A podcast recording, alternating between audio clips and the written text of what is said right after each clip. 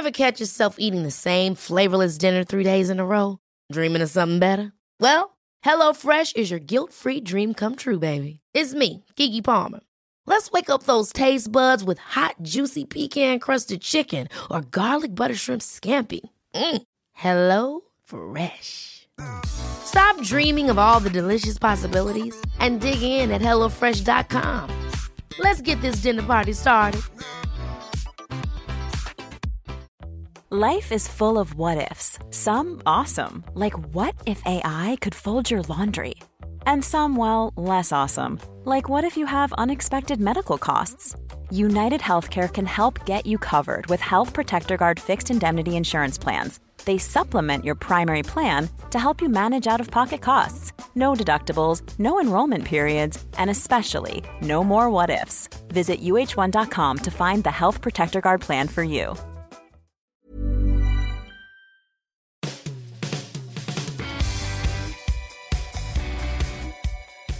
Welcome to the latest edition of the Football Writers Podcast, featuring me, Mike Calvin, Jonathan Northcroft of the Sunday Times, and Jordan Jarrett Bryan, the broadcaster.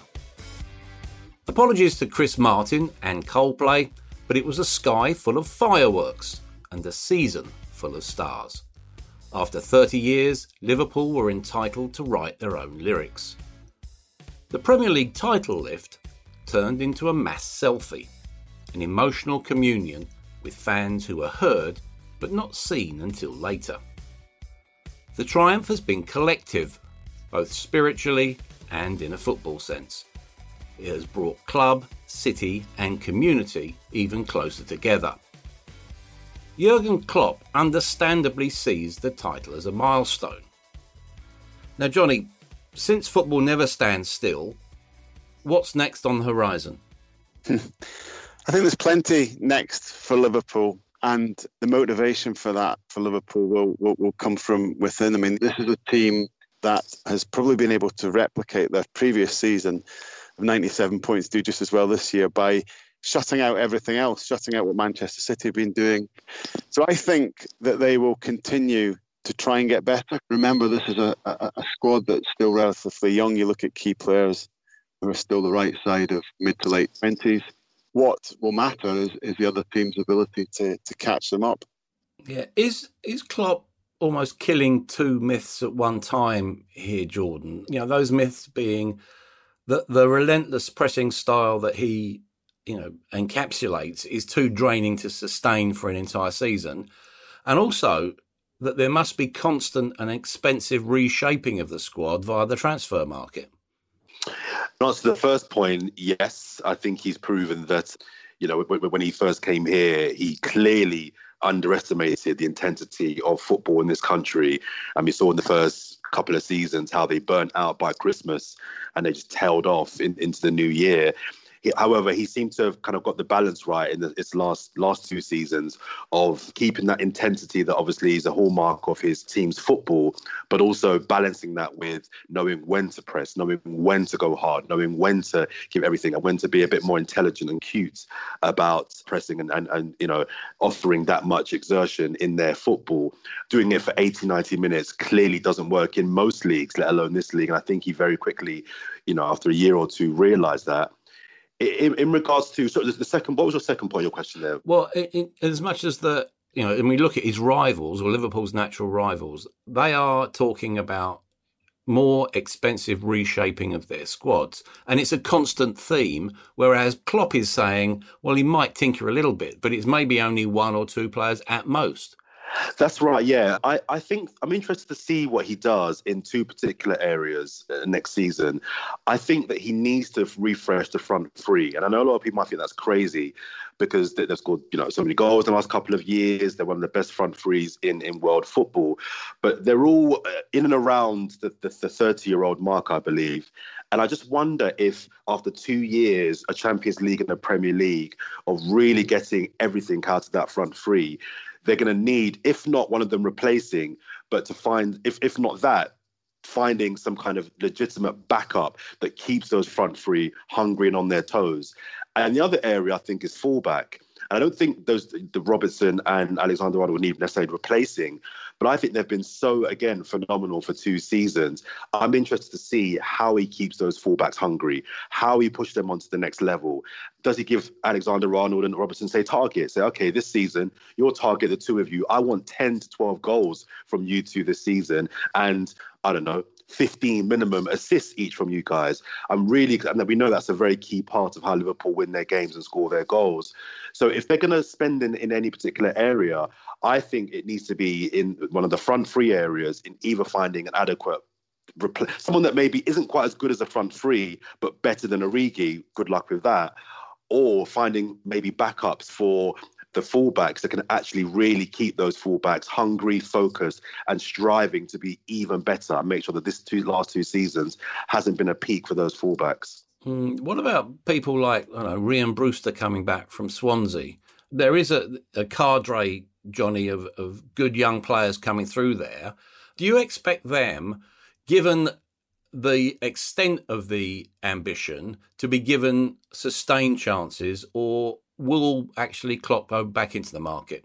Well, I think he he needs to do a combination of both, and those some of those youngsters are outstanding. Jordan's right about the, the need to to refresh things a little bit because if you look at how great teams sustain success, and you know, kind of always feel like a bit of a broken record going back to Alex Ferguson, but he is our template for somebody who, who was able to do that with a team. There was always something that came in to refresh a Manchester United team once it had achieved a, a landmark. The, the, the, the, ideal will be to do it as much as possible from within for financial reasons. I think if they could achieve that balance of, of, of giving those kids a chance, and Rhian Brewster could be that, that, that figure that comes in to help refresh the attack. But if they could also make one special signing as well, that might just, you know, help everything in terms of just pushing things on. Yeah. If if success is collective in nature, as we talked about right at the top of the show, Jordan.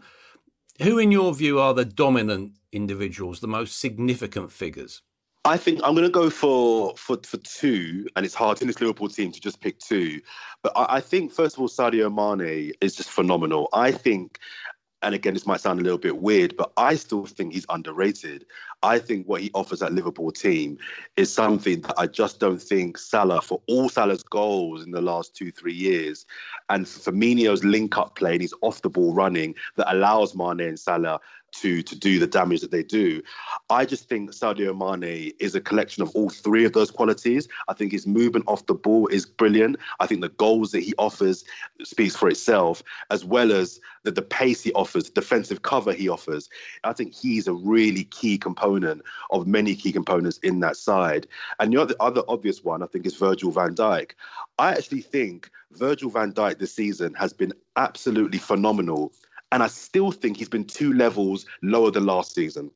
I think he's dropped off this season a level or two, and I still think he's been absolutely. I think he will go down if uh, on this trajectory as arguably one of the greatest Premier League, if not the greatest Premier League centre back of all time. And I know people talk about Vidic, won multiple titles, Rio Ferdinand, Vincent Kompany, John Terry. I think three, four years time, he could easily go down. He could surpass all of them. He looks like another old cliche, but a, a, a, footballer on the pitch of boys, a man on the pitch of boys. First of all, physically, he's huge. He doesn't have to actually break stride that much to catch up people who are really, really quick. He just seems always in control. He's he's talking to his teammates without ever seeming like he's flustered. Uh, in the air, you can't you can't touch him. He's, he's not afraid to go to the ground on, on the slide. I think if you take him out of that team, I think that they are a completely different team. Not only defensively, but I think the attack get confidence knowing they have the best centre back in the world at the back. So w- whatever happens, worst case, nine times out of ten, he will get them out of jail. So they be the two key dominant figures, I would say, in a team of brilliant players. Alexander Arnold, Henderson, we know those guys as well. But I'd pick those two as the two that I think are the most important out of all the important players they have. Johnny, what about the relationship between Jordan Henderson and Jurgen Klopp? It's obviously acute on an emotional level. You can see that in the way they behave around one another. But what about on a footballing level? Is there is there complete trust with him? How does it work? How does that relationship work? I think every team needs a a kind of, uh, I suppose, a manager's representative on the pitch, and I do think Jordan's emerged as that I mean, I, I, one of the, the, the, the, sort of things I'll never forget about this Liverpool team was going with them to the Club World Championship in um, in Qatar in December. Incredibly difficult assignment, very competitive South American, Central American teams, difficult circumstances, and the player that drove them through that was Jordan Henderson. It, you know, the, the games were hard, they were tight. The player with the sort of most ferocious desire to win of, of anyone at the whole tournament was Jordan, and I think he's got that extra level of maybe hunger or desire or whatever it is that Klopp himself wants and has got. And then you talk about tactically. I spoke to Wayne Rooney about this not too long ago, and he said he couldn't believe the the tactical improvement or development in Jordan's game. And when they were together at England, he sort of said to him, what, "What's Klopp been doing? You know, what, what what's he like? Because I can see what he's what he's teaching you."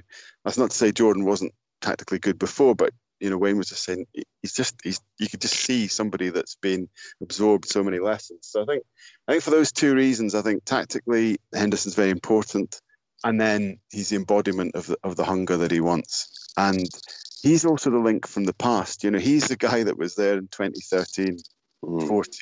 He's the guy that actually you know goes all the way back to to, to Kenny Dalglish and his little era. So there's there's a lot of importance in having Jordan Henderson around, and he's, he's, he's been written off a couple of years ago. You know, he had chronic foot injuries, weren't really sure if a player that was based on athleticism was going to sustain his career into his late 20s, given given he had those injuries. And see him now is, is a bit of a marvel. Mm. I must admit, I championed him as Footballer of the Year from about Christmas onwards.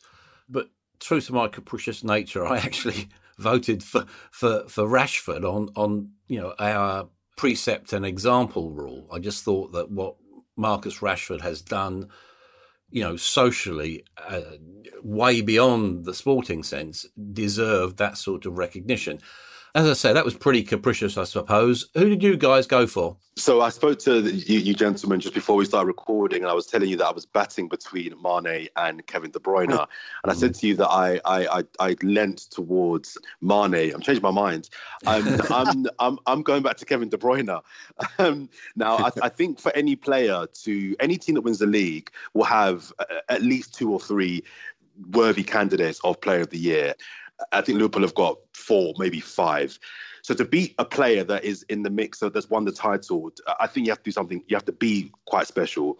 I think Kevin De Bruyne. The reason why I've changed my mind and gone back to him is because I think when when I'm in the conversation of this is my opinion, Messi aside, I think we're looking at the best player on the planet right now.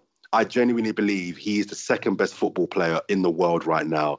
I think what Kevin De Bruyne can do with a football, I think his influence on the team, again, in a team of hugely creative and world class attacking and midfield players, David Silva, Bernardo Silva, Raheem Sterling, on, you know, wide, I think just says how good he is. I think, similar to my comment about Virgil van Dijk in three or four years about him going down as the best Premier League centre back of all time, I think in the next two or three years, at this trajectory again, I think De Bruyne could put down a claim to say he's the greatest Premier League player, period.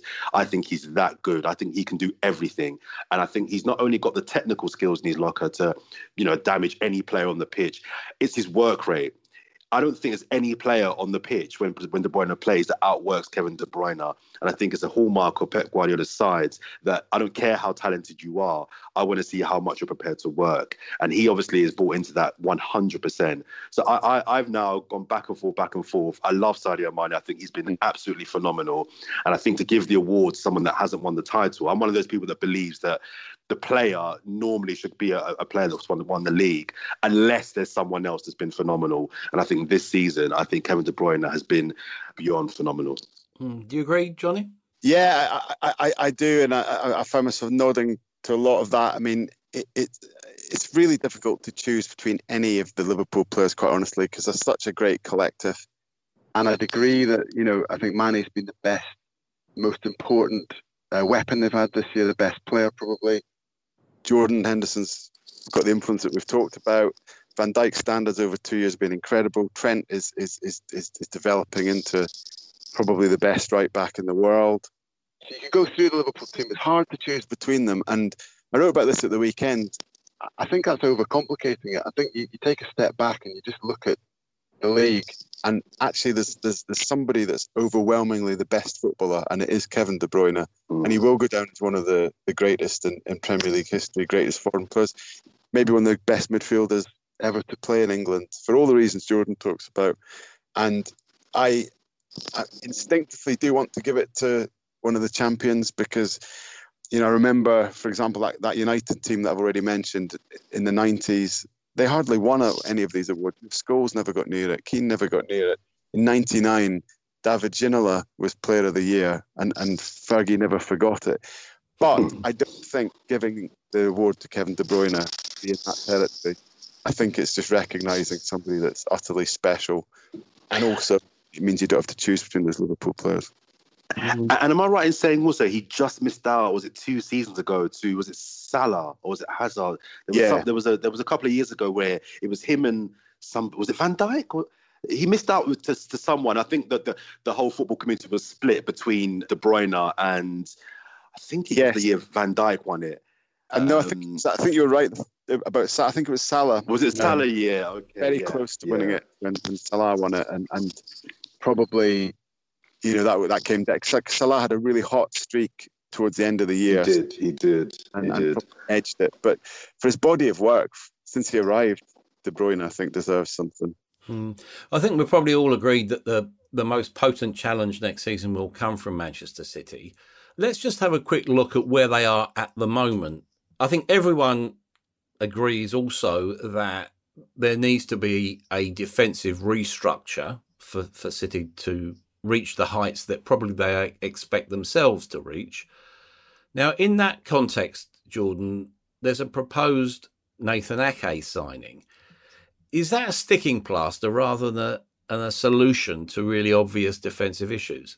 I can't also make up my mind on Nathan Ake whether I think he is of that level or maybe a level level below. I think he's better than Bournemouth, but I, I can't work out if he if he is a, a Manchester City centre back.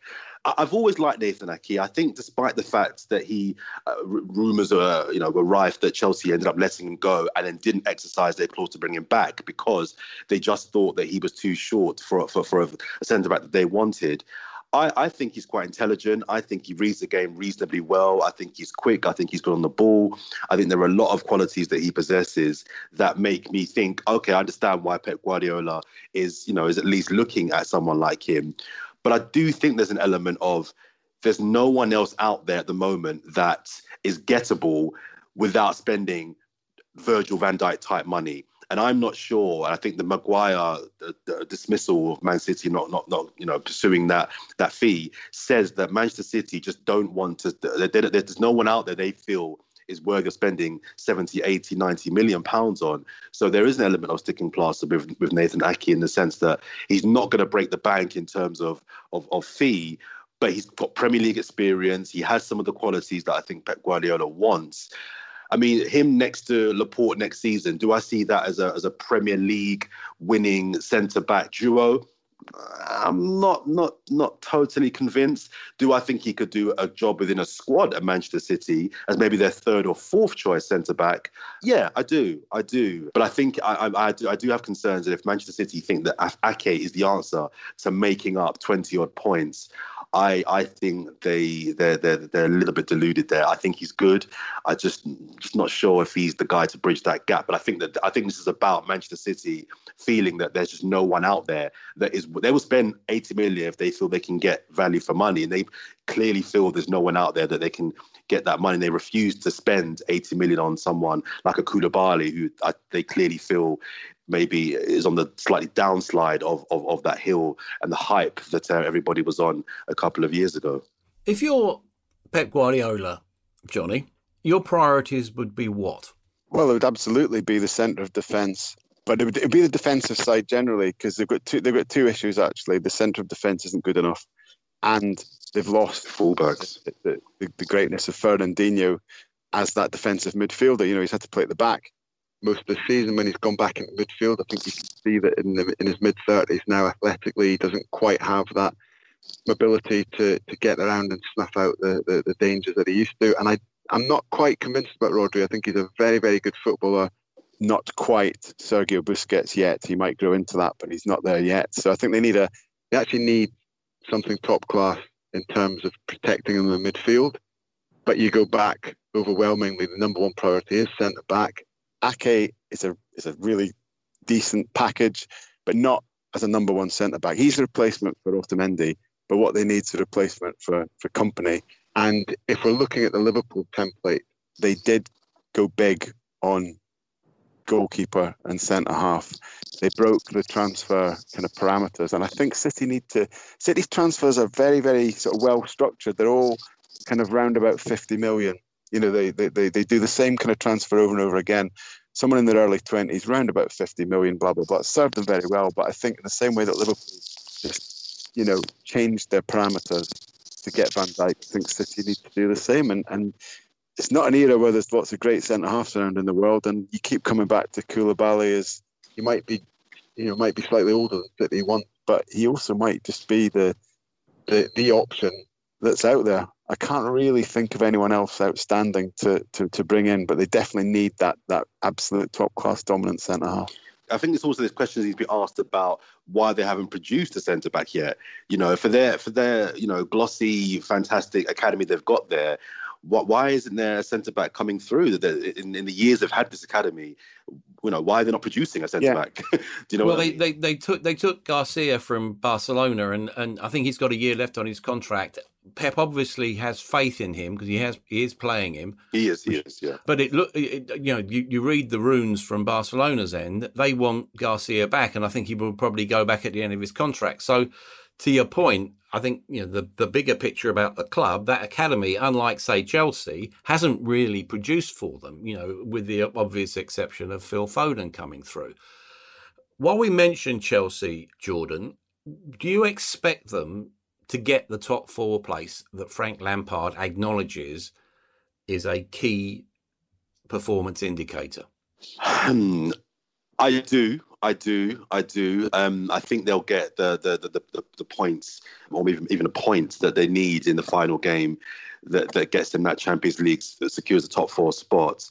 I think if he does get that, he's had a really bizarre season. I'm really intrigued by by Chelsea's season this year, and, and I think Champions League and if they win the FA Cup final, would, would would represent a very good season for a very good first season for Frank Lampard. But I look at the stats of, of, of Chelsea's league season. I think it's like 12 defeats this this season. I mean, that is a, that is a phenomenal amount of defeats, and to still get top four probably says more about the league overall than Chelsea itself. But I, I, I, do think it's important for them and for him to get that to get that fourth spot. And I do think they'll get it. I think the signings that they've made and are making show that they are serious about you know joining that club again of, of teams that genuinely can can um, can compete for the title. Lampard's obviously from an era where that's all he knew. You know, as a Chelsea player, that's that's what they did. They competed and won won titles, and he's very desperate to get them them back there. Um, but I, I, I, do feel that they they will secure that that that top four spots. And I'm a bit disappointed in Wolves because I think Wolves have really uh, blown it in the last couple of. I think Wolves generally had a really good chance of getting top four, and I think we had with the last game of the season with Leicester going to United and Wolves playing Chelsea. That could have been set up for such a phenomenal final game of the season with four teams scrapping out for for Champions League spots. But you know, Wolves have kind of blown that. But I do think, and answer your question, that they will get. And I do think it's it's very important for Lampard that they do get it. Yeah, I, I think it's pretty obvious, isn't it, Johnny? That a bit like City, you know, defensive failings are are very stark, especially at set pieces. I thought, and I think that you know Chelsea have actually conceded more goals than Brighton. Now, let's look at their recruitment strategy if we can. Are they going for the shiny toys? You know, I'm thinking of of Timo Werner. Looks like Kai Havertz is going to come in. You've got Hakim Ziyech maybe instead of the more pragmatic signings that they they need, new goalkeepers, central defenders, maybe a fullback, or will money be found for both of those priorities? Well, it's hard. It's hard to see them continuing to to spend at the rate they're, they're spending. I mean, I'd be amazed if they follow up Havertz with then a 70 million centre back and a, and a new 60 million goalkeeper. But that's actually what they need. And there's an element to the spending that is is kind of it's like Arsenal used to be, or, or, or maybe still are. You know, it, it, it is chasing the next exciting attacking player. And it's it's what I mean. They're going to be an incredible watch, and the players are signing are, are, are really good. I mean, Werner really good. Havertz is a sensational talent. Pulisic is, has been a brilliant recruit. Ziyech will be good, but as we as, as, as we saw in last night's game against Liverpool, the five three, as we've seen all season, the team that's conceded into the fifty goals, that ain't going to win you the title. It might win you cups, but it is not going to mm. win you the title. Mm. And compounding their problems, I think Rudiger's declined. He used to be their one banker. I, have what I, you know, Kante maybe one of my favourite players in the whole league. I do worry about him now. He's he's into his late twenties, and and maybe athletically again he's he's he's starting to decline. And the, you come back to the goalkeeper, they've just got to bite the bullet. I, I know they want him to be there, Alisson. They spent that money, and, and there's an element that they're trying to almost keep playing him to to try and you know they're like a gambler chasing chasing mm-hmm. losses with him. They want mm-hmm. they want him to prove right, but I don't think he's going to. He's just not good enough. No, it, it is interesting, isn't it? Because if you look at Kepa, you know, I, I, saw Kepa when he was coming through at, at Athletic Bilbao, and you know the buzz was well, Real Madrid wanted him. He probably came into the Premier League too early, and is he a almost an object lesson, Jordan, in a player who's obviously quite has got a self-possessed personality, but really almost is out of context with the culture of the game over here. Maybe, maybe you know he should have stayed in Spain. Possibly, I think the whole Kepa thing. I, I think we we we and uh, as in we uh, the industry and football fans are overcomplicating it. I just don't think he's good enough. I think he's a good goalkeeper. I think he, uh, I, think he has some decent moments. I just don't think he's a goalkeeper that wins you a Premier League title. I, do, I don't think that he is the keeper that Chelsea thought they were signing. I think he's got two or three key flaws in, in his game, and I don't think you can you can have that if you want to be a Premier League and a Champions League winning goalkeeper.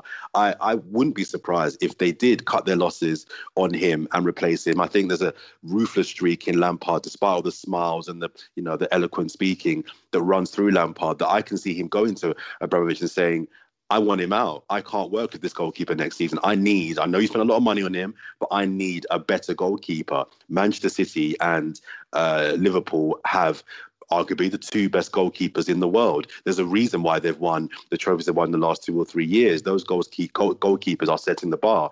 This goalkeeper, I wouldn't even put Kepa in the uh, top eight goalkeepers in the Premier League. I, I, think there are a lot of keepers better than than Kepa. So I think the fact is, is just maybe he did leave. He, he, should have stayed in Spain, where the culture of football suits him. But I just I think there's also the fact that he's just not good enough. And just very super briefly, going back to Johnny's point about the Chelsea squad, I think there's a lot to be uh, questions similarly uh, posed about Manchester City's academy.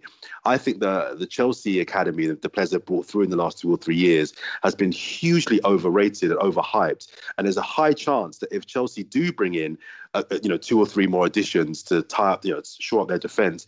There's a there's a strong chance that they could be having an 11 next year. Doesn't have any of their youth products in their team. I like Mounts, but there's a chance that Mounts, Loftus Cheek, Hudson Odoi, Tammy Abrahams, none of those players could be in Chelsea's first 11 next season. So for all of the plaudits they've been getting for bringing these young talents through, I find it interesting now the transfer ban's been lifted within 18 months, two years, they may be reverting back to what the Chelsea was that we knew five, ten years ago and having no young homegrown products in their team. But yes, a team full of stars, but international expensive stars. Yes, and I'll argue against myself in a sense here because I think it was 26 of Chelsea's 67 goals this season have been scored by players aged 22 or younger. But does this point up the fact, Johnny, that a youth policy by its very nature has limitations. You know, I, I probably disagree with Jordan on Mason Mount. I just think he's probably been overplayed in the restart. But uh, in in general terms, you know, we all talk about he's one of our own wonderful, you know, homegrown players, you know, the emotional bond with the fans. Is that so much romantic hot air? No, it's not. It's not hot air in the sense that when when you do get that player that has all of that, and you you know you go to Trent Alexander-Arnold at, at Liverpool, then and Mason Greenwood at United, I suppose. Yeah, Mason Greenwood. You know, Uh, it, it, it, that player, if you can find them, has got a value beyond any signing you make because he embodies the culture of the club and he embodies the the fan base, and, and there's a real power to that. But they're special players, and it's an interesting crossroads for, for that Chelsea academy because at the start of the season we thought, well, yeah, you know, Tomori, we've forgotten about Tomori. You know, he he's he's arrived mm. now. You know, Abraham's arrived. Hudson Odoi's just signed this this new contract. He, you know, he was he was going to be going to Bayern Munich a year ago, but now he's staying at Chelsea. And a year on, as, as Jordan said, we, we, you know we might we might be looking at um, a complete rethink on that, and Chelsea going back to to older ways. I think they've been unlucky with some things, like the injury that Hudson Odoi had. He just hasn't been the same, and it was a bad injury that he had. Loftus Cheek, poor fella, his whole history's just been getting dogged by these injuries, and you know he's now he's now moving into his mid twenties. He's you wonder if they're starting to think about cutting the losses on him. I think Abraham and Tomori are the two that, from an outside point of view, Chelsea have never actually been sure about. You know, the, the, the loans that they gave them until finally giving them a chance when Frank arrived tells me that maybe they've never quite been sure about those two.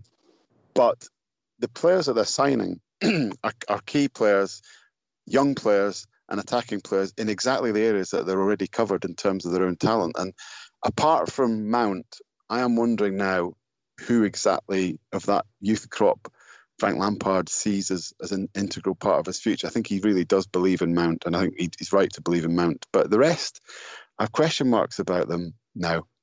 Maybe the fullback as well, but that's I wonder about the rest of them. And it's it's it's some kind of shift really for where we thought Chelsea were at the start of the season. Mm. What about Manchester United, Jordan? You know, frankly, they looked exhausted in that West Ham game. They only need a draw at Leicester on Sunday. Have they got enough left in the tank? I don't know. Is the answer? I mean, you'd, you'd like to think that you know the the fact that they only need a draw would, would be enough to galvanise them to to to you know really give it 90 minutes of of oomph just to kind of cross that line. I think Leicester will go into this game sniffing a little bit of blood. I think that they will be thinking, despite the fact that they're not on a good run themselves, I think uh, another cliche, it's a bit of a cup final for, for both teams, but I think more so for Leicester.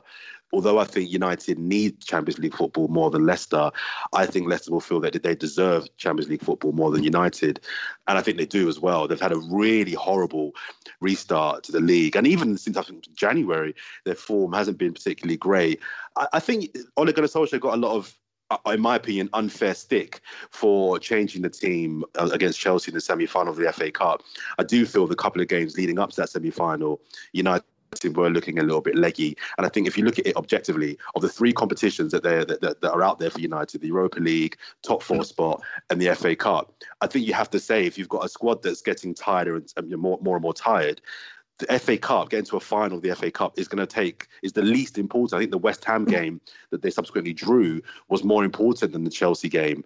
So I understood why he made those changes. It backfired. It didn't work. But I think that it's it's been compounded by the fact that they drew the game that I think was the more important game following that that semi final game. So I think it actually will end up being a draw.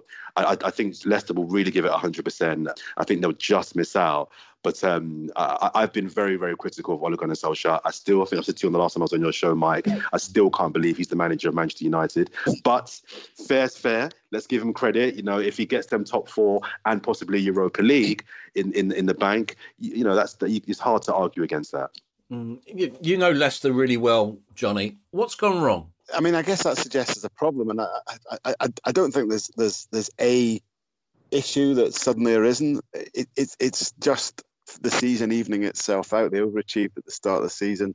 I'm not a big I'm not a big one on the whole XG thing, but you know the the, the XG acolytes would tell you that Leicester scoring way more than their expected goals and, and getting more than expected points. And it's probably evened itself out a bit. They are tired. We know they've got, they've got a small squad. They're relying on on key players who are, are patently knackered. They've lost Maddison and Chilwell to injuries. Their best player, probably Ricardo, has been out since March. And the impact of that on, on a little squad is, is always going to be considerable. So I think it's no more than that. If I had one criticism, I'd say maybe Brendan has tinkered a bit. I was going to ask Johnny that question to you, actually. Yeah, what? How is his management of the team in the second half of the season? Are there questions for him? Do you think? I think that he I, th- I, I, don't think he's caused the problems. I think they're, as I say, caused by small squad and the need to freshen things up. But his reaction to them has been to try and make tactical solutions, and I think he's overdone it. Actually, I think the the Bournemouth game when he took off Kelechi at half time, probably the moment he just went overboard in terms of those changes. So yeah, he he, he, has, to he has to look at that. He has he has a question to to answer there. Um, they got you know we're we're talking about that showdown. It is between two very tired teams, mentally and, and physically tired. It's like two boxers in the 15th round or something like that. They both look knackered. It's quite a hard one to call, but I, I, think that although United are tired, I think Leicester are just as tired and probably agree with Jordan that, that, that United will, will, will get the point they need. Okay, let's look at the other end of the table if we could, and relegation. Are we looking at instant karma for Watford? well, I'd like to think so because that decision to sack Nigel Pearson, even you know, in the ranks of, of trigger happy Watford decisions, is still number one, and that's that's some list. It goes down as one of the, the oddest Premier League decisions, I think. Clearly, an attempt to just get that short term bounce somehow and get that extra point. And you could see by the performance against Manchester City that it's it's had the opposite effect. It's deflated the Watford squad further. And look, I don't I don't wish ill on any any club, so I'm not going to say oh they deserve to go down. But I'll put it this way: that Nigel Pearson deserved the chance to keep them up, and now he, he doesn't have that, and now and, and, and now he's removed. Then, you know, personally, I've got less emotional buy-in as to, to what happens to them or not because you, you you can't feel too much sympathy for the owners if they if they do go down. That's that's probably the best way to put it. Don't you feel, Jordan? You know, that life comes at you very fast in football, and sometimes what goes around comes around. I'm thinking, okay, they've got to get something at Arsenal on Sunday, Watford. Now, will Troy Deeney, whose leadership qualities I love, regret his no cojones jibe from a couple of years ago? um, no, I actually think they're going to win. I actually think Watford win that game, um, and and that's coming from an Arsenal fan. I think they're going to win that game. I think. Oh, that's why then, isn't it? It's, it's the natural pessimist in you coming out. I, I, think Watford are going to find a way to win that game. I think Arsenal, I think their eyes are on the are on the cup final. I think Arteta will want them to be on job and um, you know focus on this game.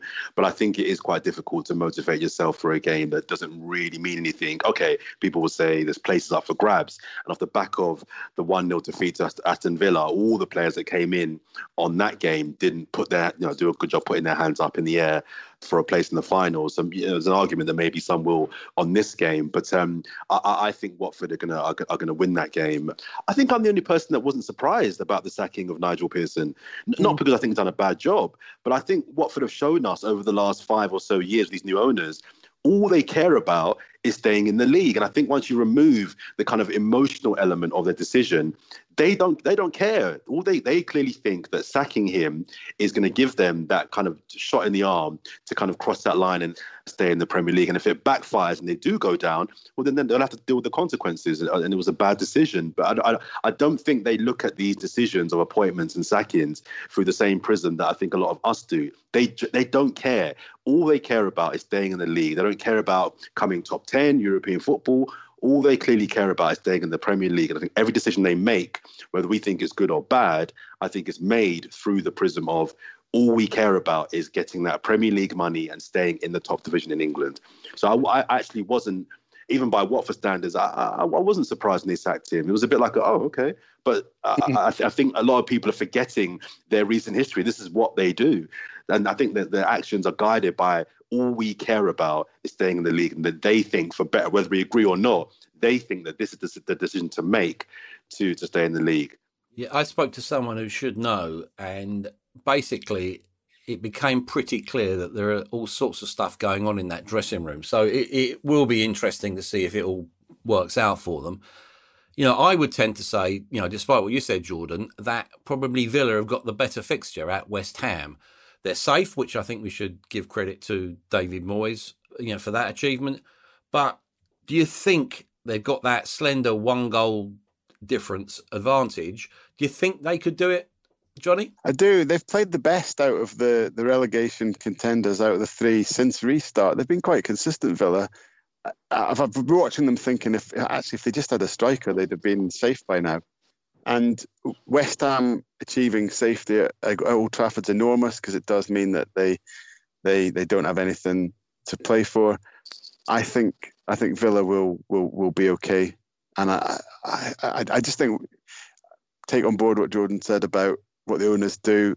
Watford, they, they just want to get that sort of short term boost of, of sackings, but it was the wrong decision in those logical terms. I think they're spent. So I, I, I just do see it as maybe maybe Bournemouth could conjure something at Everton, but my money would definitely be on Villa. I think they've, they've I think they'll, they'll they'll get a point, and that'll be enough.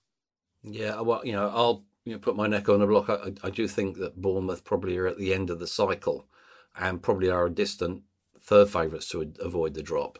I just want to dwell briefly on on the madness of the championship, and also to welcome back Slaven Bilic you know, a manager who deserved more certainly at West Ham. You know, he's come back from Saudi Arabia to to actually galvanise West Brom, and he's almost produced a typical team which is bigger than the sum of its parts. You you glad to get him back, um, Jordan? I am. I like Slaven Bilic. I, I, like him. Um, I think I like honest people. I like um, individuals that speak their mind and have no filter and he's got very little filter. And I like this sort of people. Not only as a journalist, because it's good copy for us, but I just think I, I, think one of my main frustrations about the Premier League, and I think football generally nowadays, is the lack of characters and personalities. I think we're seriously lacking individuals that, whether they play for your team or not, just people you want to listen to and people that say something. I miss the days of goal celebrations. I miss the expressions of of, of players, individuals that I think the amount of money that's in the game now and social media has quelled. I, I think with, I really dislike this kind of robotic, PR'd individual we now have, managers and footballers in the league. And I think he's someone that isn't PR'd. He's not marketed. He says what he wants. He, he says it how he wants. I think the fact that English isn't his first language actually helps people like me because it means that he can say what he thinks is, is he, he, wants to say, but say it in a way that actually is maybe not not the way that he probably, if it was his first language, would say it. I, I love him. I think he's a good manager as well.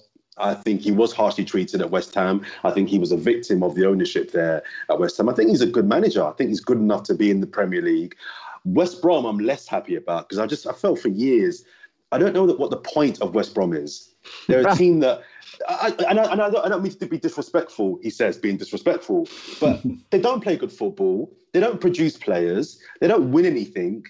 I, I just don't understand what what what the what the point of what the this sounds really rude, I know, but I'm struggling to see what, as a, as a non West Brom fan, I get from West Brom being in the Premier League. At least with Norwich, they played a decent brand of football. Okay, lost a lot of games, but they, there was some, they had some good players. West Brom have never really had players that you're like, okay, I'll, I'll watch him. Oh, he's decent. Uh, I'm, I'm, less enthused about West Brom being back in the league, but um, definitely about Slaven Bilic being back in the Premier League for sure. Yeah, well, to steal their uh, theme tune, "Boing Boing," you know they've uh, they've been promoted to the Premier League for a record fifth time. I think again, if you look at teams reflecting the personality of their manager, that West Brom team have won 25 points from losing positions in the Championship, which is more than any other club. Will that sort of durability, do you think, Johnny, be enough for them in when they're back with the big boys? Not sure because I mean they've got great firepower, and that's probably been the difference for them in the in the championship. But you know they've they've kind of got.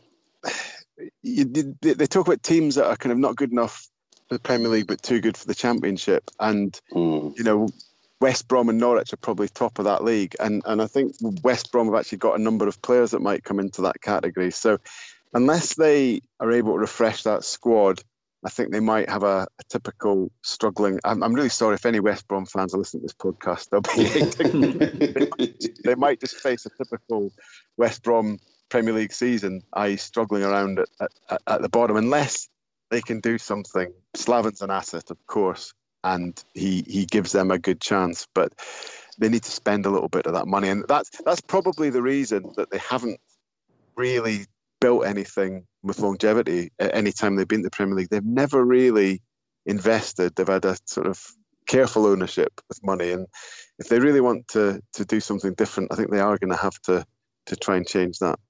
Okay, let's try and pull things together then. I suppose one of the things that you're speaking of there, Johnny, is is you know the, the reality that that football, modern football, is being reshaped by an elitist attitude. Now, I think when we're talking about our thoughts for the day, your thought actually reflects that, doesn't it?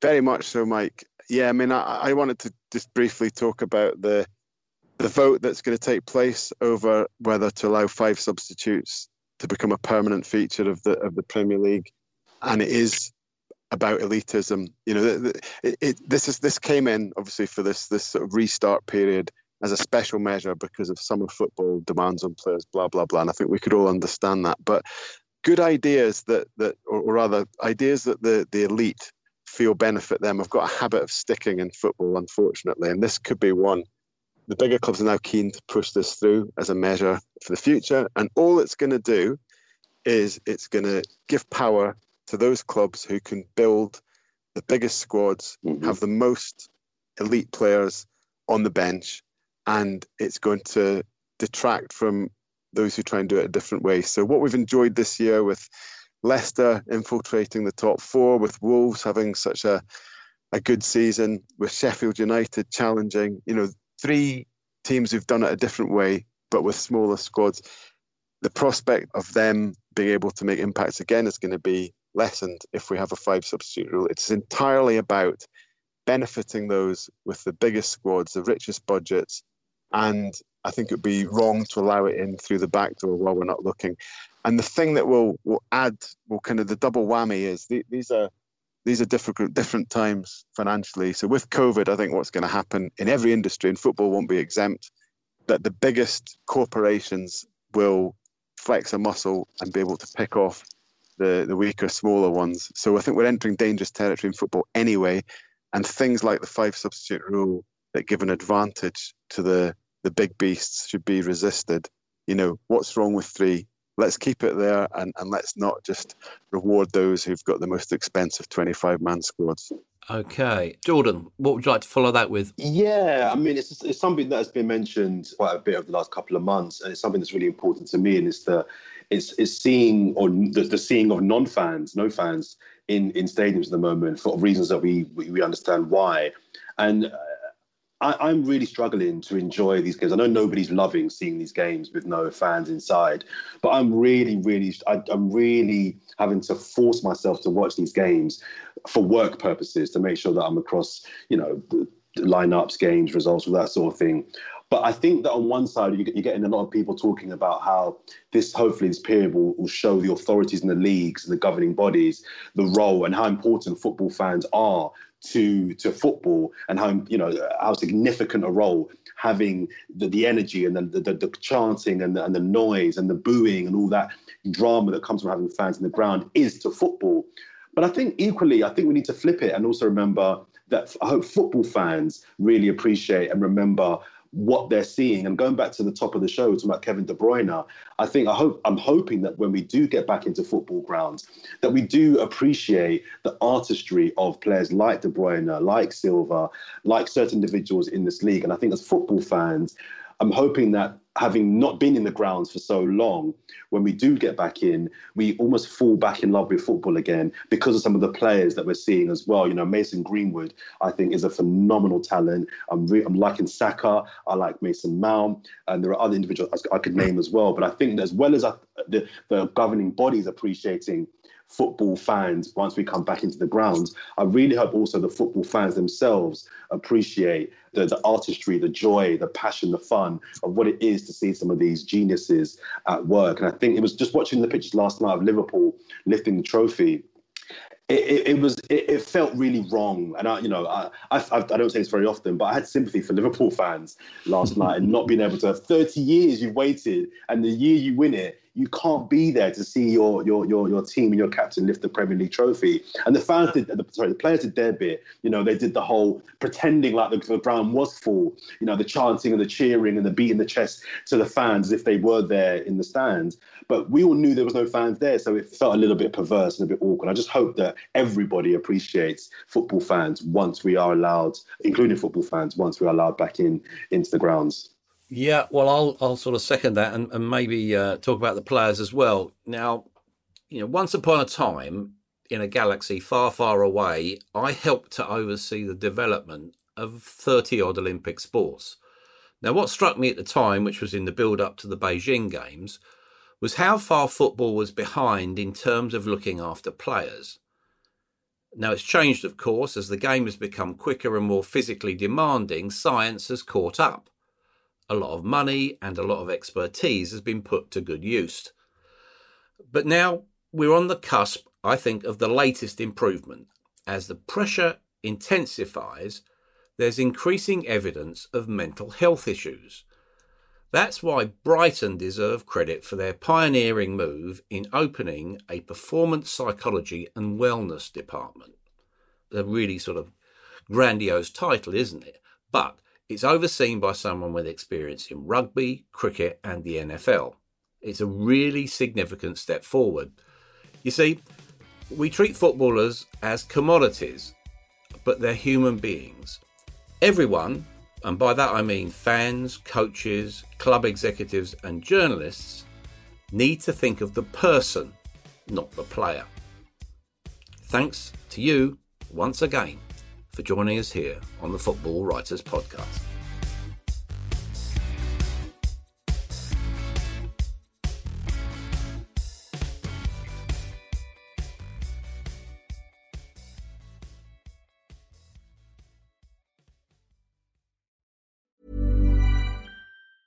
Ever catch yourself eating the same flavorless dinner three days in a row? Dreaming of something better? Well, HelloFresh is your guilt free dream come true, baby. It's me, Gigi Palmer. Let's wake up those taste buds with hot, juicy pecan crusted chicken or garlic butter shrimp scampi. Mm. Hello Fresh. Stop dreaming of all the delicious possibilities and dig in at HelloFresh.com. Let's get this dinner party started.